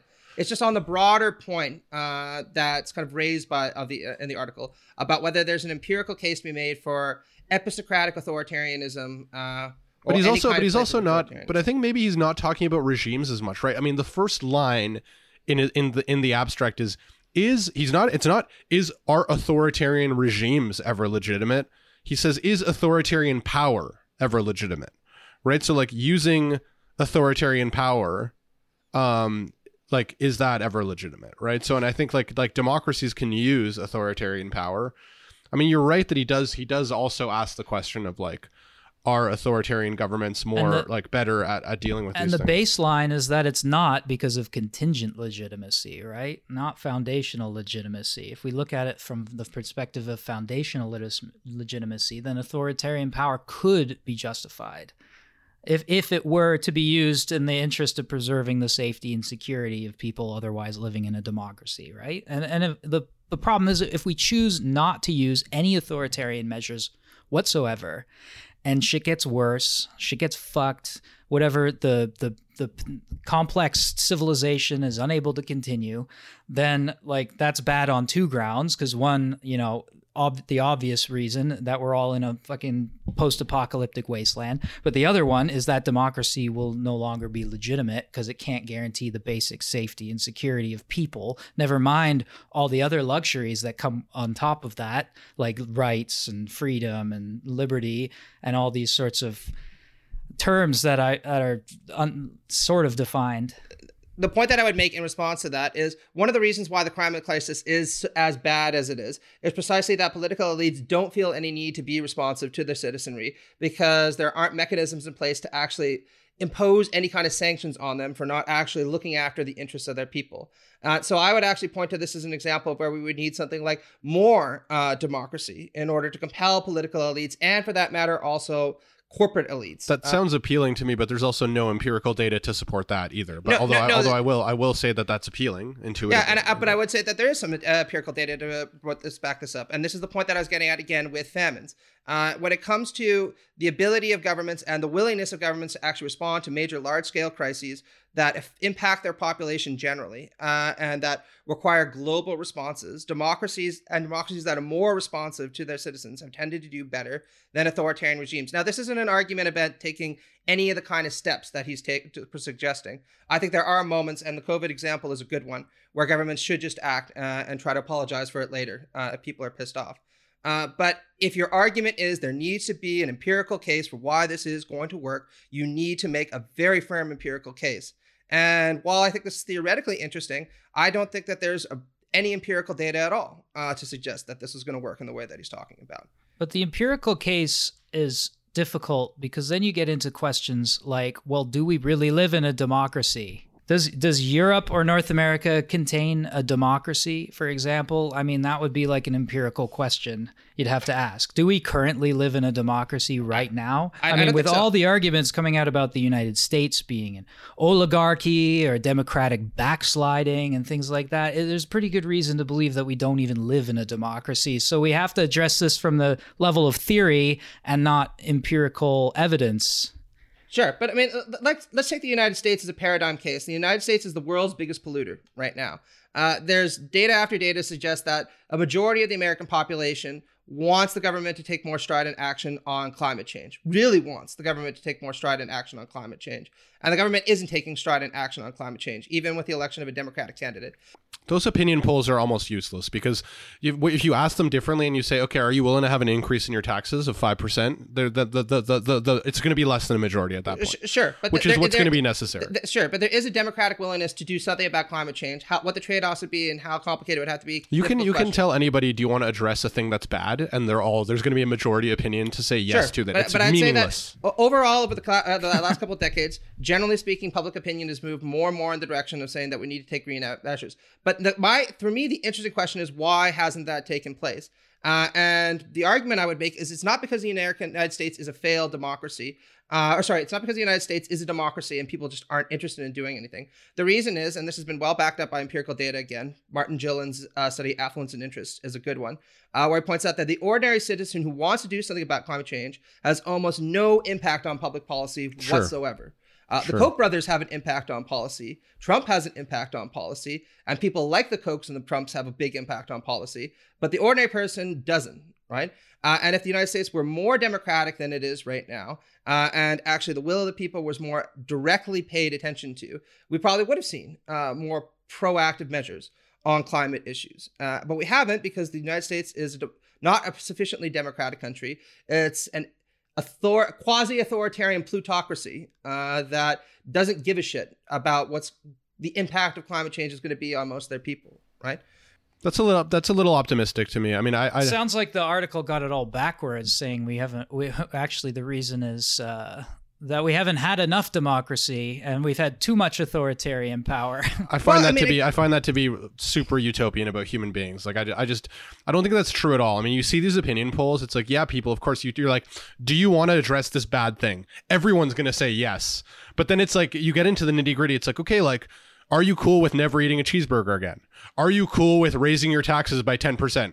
Are you cool with actually what's necessary to actually fix the problem? And fuck your democracy, it's not going to work at all. Sure, and absolutely there'd be there'd be difficulties when it comes to trade-offs, but I do think that overall, if you wanted the U.S. government, which is the world's biggest polluter, to be more responsive to the climate crisis, uh, and you compared what elites want the government to do, people like the Koch brothers, versus what the average citizen wants them to do, you'd be far better off trusting the average citizen uh, than you were the people who are actually in charge of the U.S. government right now, uh, or who actually have an impact on policy, which are the one percent. I agree with all that, but I just I'm, I think it's way too optimistic to be like, oh, if we had more democracy, like people are gonna and like backing it up with opinion polls that are that are like pretty much meaningless. Like it's just, I mean, you, like to actually you have to pull people on like what's actually going to be necessary, what they're going to need to give up, and it's like and you know and you you, you need adults in the room to be like, sorry, you're gonna have to give that up. Like, like absolutely, and, and I think these are circumstances where some of the ideas he's talking about might actually be useful. Uh, for instance, having something like an epistocratic council uh, of environmental issue, like experts who would mobilize democratic energies uh, and then say, okay, if this is what you want us to do, this is how we have to carry it out, like it or lump it. That might be some kind of compromise that we can make, right? I had a similar, like, a somewhat similar intuition to you, Matt. That like, I'm not sure the empirical case because, like, my my, but my, I mean, my intuition afterwards was certainly not. I mean, I'm I'm convinced that more democracy, like, I just don't see that necessarily being the thing that's going to solve it. My takeaway was like, yeah, I don't think authoritarianism is going to necessarily work either because I think there's Yeah. going to be all kinds of outrage. I, I was just like, oh yeah, we're fucked. Like like my my my reaction to the article was like nothing's going to work until it's too late, and like we're we're only going to see action when like the effects are so undeniable, and it's probably going to be a point of no return where then it's just going to be trying to like minimize the irreversible damage that's already been done. Because like until like I just don't think that anything like like more democracy like pfft, that's not Sure, gonna but fucking work. th- let's, let's While we're the Don't Look waiting around to talk about this some more and build democracy, then the asteroid has already hit the Earth. No, but Yeah, here, there's exactly. the, I think that you've misinterpreted the point of that movie, and I'll explain why. We can get into No, this more next no, no, we're gonna do that next that, week, yeah. That, yeah, but I just want to point this out. That movie is about a bunch of ground level people who desperately want and have the support of a lot of people, by the way, to actually do something about the asteroid. And the people that fuck them over and say we're not going to do anything about it isn't the demos. Uh, it's the rich assholes who say Yeah, it we is. can It's monetize Ariana this in Grande. Well, yeah, well, no, she sings the song at the end, which is Yeah, the song which made a big difference to everybody, Yeah. didn't it? It- it Just like this beautiful. It touched my heart. conversation is going to make a big I difference mean, to our topic here. The, the whole, you know, the, the movie does. Why don't really we just do of- democracy properly? No, we, but I- the- we don't have movie time for that either. No, but the movie does a really good job of showing that that most people in the world, including a lot of Americans, including grassroots activists, want the government to immediately do something about this asteroid. Uh, but it's because whatever his name, the Elon Musk guy, uh, and the president decide, fuck that, we're going to monetize that in some way, come what may, uh, that the whole world gets destroyed. Uh, so Adam McKay, nice democratic socialist, Bernie Sanders supporter, I think would actually say the point of that movie is again, ordinary people know that this is a problem and it needs to be solved and it needs to be solved right fucking away. The problem isn't them. The problem is Meryl Streep and Jonah Hill and Elon Musk wannabe uh, who decide that the best idea is to send robots up to mine the damn thing because they think they can make fifty trillion dollars off of it. You know, I think the the point here, the problem with just like you know evoking the average ordinary person Mhm, too is that he gives plenty of examples of supposed authoritarian measures that are being rejected by ordinary people, i.e., wearing masks, social distancing, Yep. lockdowns, all these sorts of things that are perceived as authoritarian measures to combat COVID, which he's using as a kind of microcosm of climate change. Is that ordinary people are rejecting them? People, But- but I who don't think they are. Again, like, they are statistically- clearly self-identifying Statistic- yeah, as some people do. democratic and libertarian or whatever, like a kind of radical form of democracy. And true that I the mean, some did get the people, vaccine, right? so- Like some people got Donald Trump elected, right? And he remains the figurehead of the Republican Party. Yeah, but a majority some people, people did not don't for like him. to wear masks, and yet they seem to be dominating right now that perspective. And I think it's better to look at it in terms of this, right? We have okay, let's say we let's say for the sake of argument that we have democracy, but the people in those democracies are rejecting what they're perceiving as authoritarian measures like lockdowns, for instance. I can probably look out my window and see an anti-lockdown poster from my fucking living room.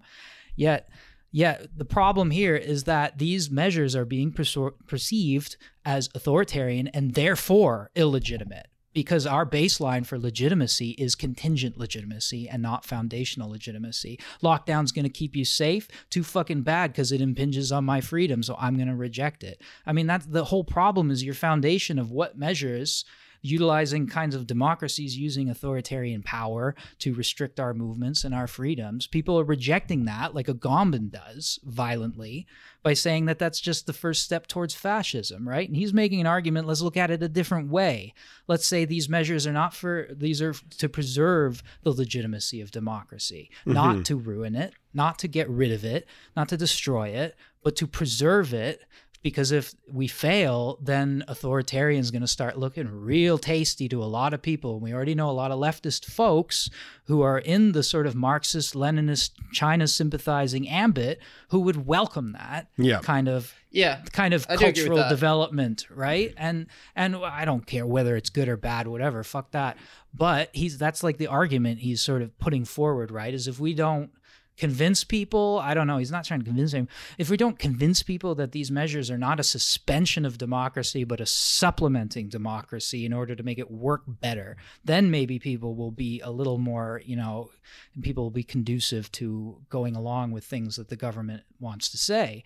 But his his wants them to do. And like his his examples are like pretty modest in my view. Like you know epistocracy standard for instance that governments should act based on the best available evidence. I mean why aren't we doing that already? That's not authoritarian. I'll bet you when the shit gets so like like maybe we can make a little bet now and we'll see if like 30 40 years who's right. But like I'll bet you that you know when the cri- climate crisis is so bad that it's like undeniable the first countries to take strong measures is going to be China uh, it's going to be the authoritarian countries who are going to be the first to bring in broad sweeping changes to try to stem the bleeding um, Yeah. and we're going to be fucking holding our dicks you know taking our time deliberating about what the best way to do it is Yeah, here's some empirical evidence. China saw that video games were bad for kids and they stopped them from playing it. good good move, China. I like it. I like it. I, I mean, didn't they used to have like those WoW World of Warcraft farms like located there where you could get a career just playing Warcraft? And Well, it's only items? kids that under 18. going to college So you have to be Yeah. 18 before you're allowed to WoW farm or whatever. Le- League of Uh, Legends farm, whatever it is now these days. Well, Crypto anyway, probably. I'm sorry. I, I'm sorry. I got angry about that kind of thing. No, no, it's not. cool. It's, it's not Matt, I, you. It's- I never object to you getting angry. I object to you taking the air out of out of something interesting and making it about this micro thing that I don't even recognize. I didn't even see it. That's why I was getting frustrated. That's fair. But I, I do want to stand by my point that I do think the empirical case needs Yeah, to be yeah, made yeah, we for know, his we know. more. we got it. All I Okay. want to get. All right, we're gonna wrap it up. I don't think. Okay, I noticed this because we got um. There's ratings on Spotify now, and we have never asked this before, but we do have an ask because I searched philosophy and our podcast didn't show up because it doesn't have enough, you know, clicks or or whatever. So if you're listening to this and if you like us, and even if you don't like us, help a brother out. Give us a five star and write about how this has changed your life on whatever podcast thing you're looking for. Um, even if we don't deserve five stars, even if you think we're three stars, for today we're five stars, and then we'll make a commitment to you to get up to five stars eventually. Okay. And if we Yeah. haven't changed your life yet, it's coming. It's my You it's could- my you- it's my you- guarantee as plastic pills that we will eventually change your life. If you think we actually only deserve three stars, um, but you put five stars, like DM pills. And no, no, no. them, DM then- Matt. If you have negative feedback, Matt is on Twitter at Polprof. He would be happy to debate you um, until you're done, Yeah. however long it takes. So all negative feedback goes to Matt McManus on Twitter, and all Matt positive Polprof. feedback goes to whatever you're listening to this on. Thank you. I appreciate it. Thank you very much. Uh, If we get to five stars, I'm gonna will fucking solve dox the the, shit out climate of you, pills. crisis. I really will. If I start getting bombarded by like nasty things, I'm not. I'm gonna go like full like. Oh, by the way, this is his address. Just mail everything to him. Oh, you got to Yeah. put that that message acceptance thing on Twitter where you have to approve it before you actually get it. I, I Yeah, mean, I, I hope like- you have that. You have that, right? yeah, What yeah. me? Yeah. No. What? No, I got. I got shit from all kinds of people. All right. Well, we'll wrap it up there. That was a bit was of a grab bag episode, but we had a lot of catching up to do. So uh, thank you to all our listeners, patrons. Don't worry, something's coming out soon. We're trying to get it done this week. Yeah, and, So- and and if and Ross Mittiga, if you're listening to this, you know, let us know. Uh, Yeah. Let us know how much Matt got it wrong, or if or or, or you can come on the pod. We promise Yeah, Matt yeah, won't be yeah. here. Well, Yeah, we'll, no, we'll no, send come on Matt to we'll send Matt to interview Brennan. Are you kidding me? If anything, I should be the one here. We'll have a debate and we'll have a long argument, and eventually, I will just grind him down to the ground uh, through sheer exhaustion, as I do. yeah, you guys can open up your Excel sheets and ring off the data. Uh, thanks, guys. It was a good talk. Let's get to. Uh, oh next shit, we're at an hour and four. Yeah, okay, Yeah, let's fuck. definitely stop. It'll just be a bit of an edit. All right, Yeah, see you all right. guys. See ya. Wrapping up. Bye.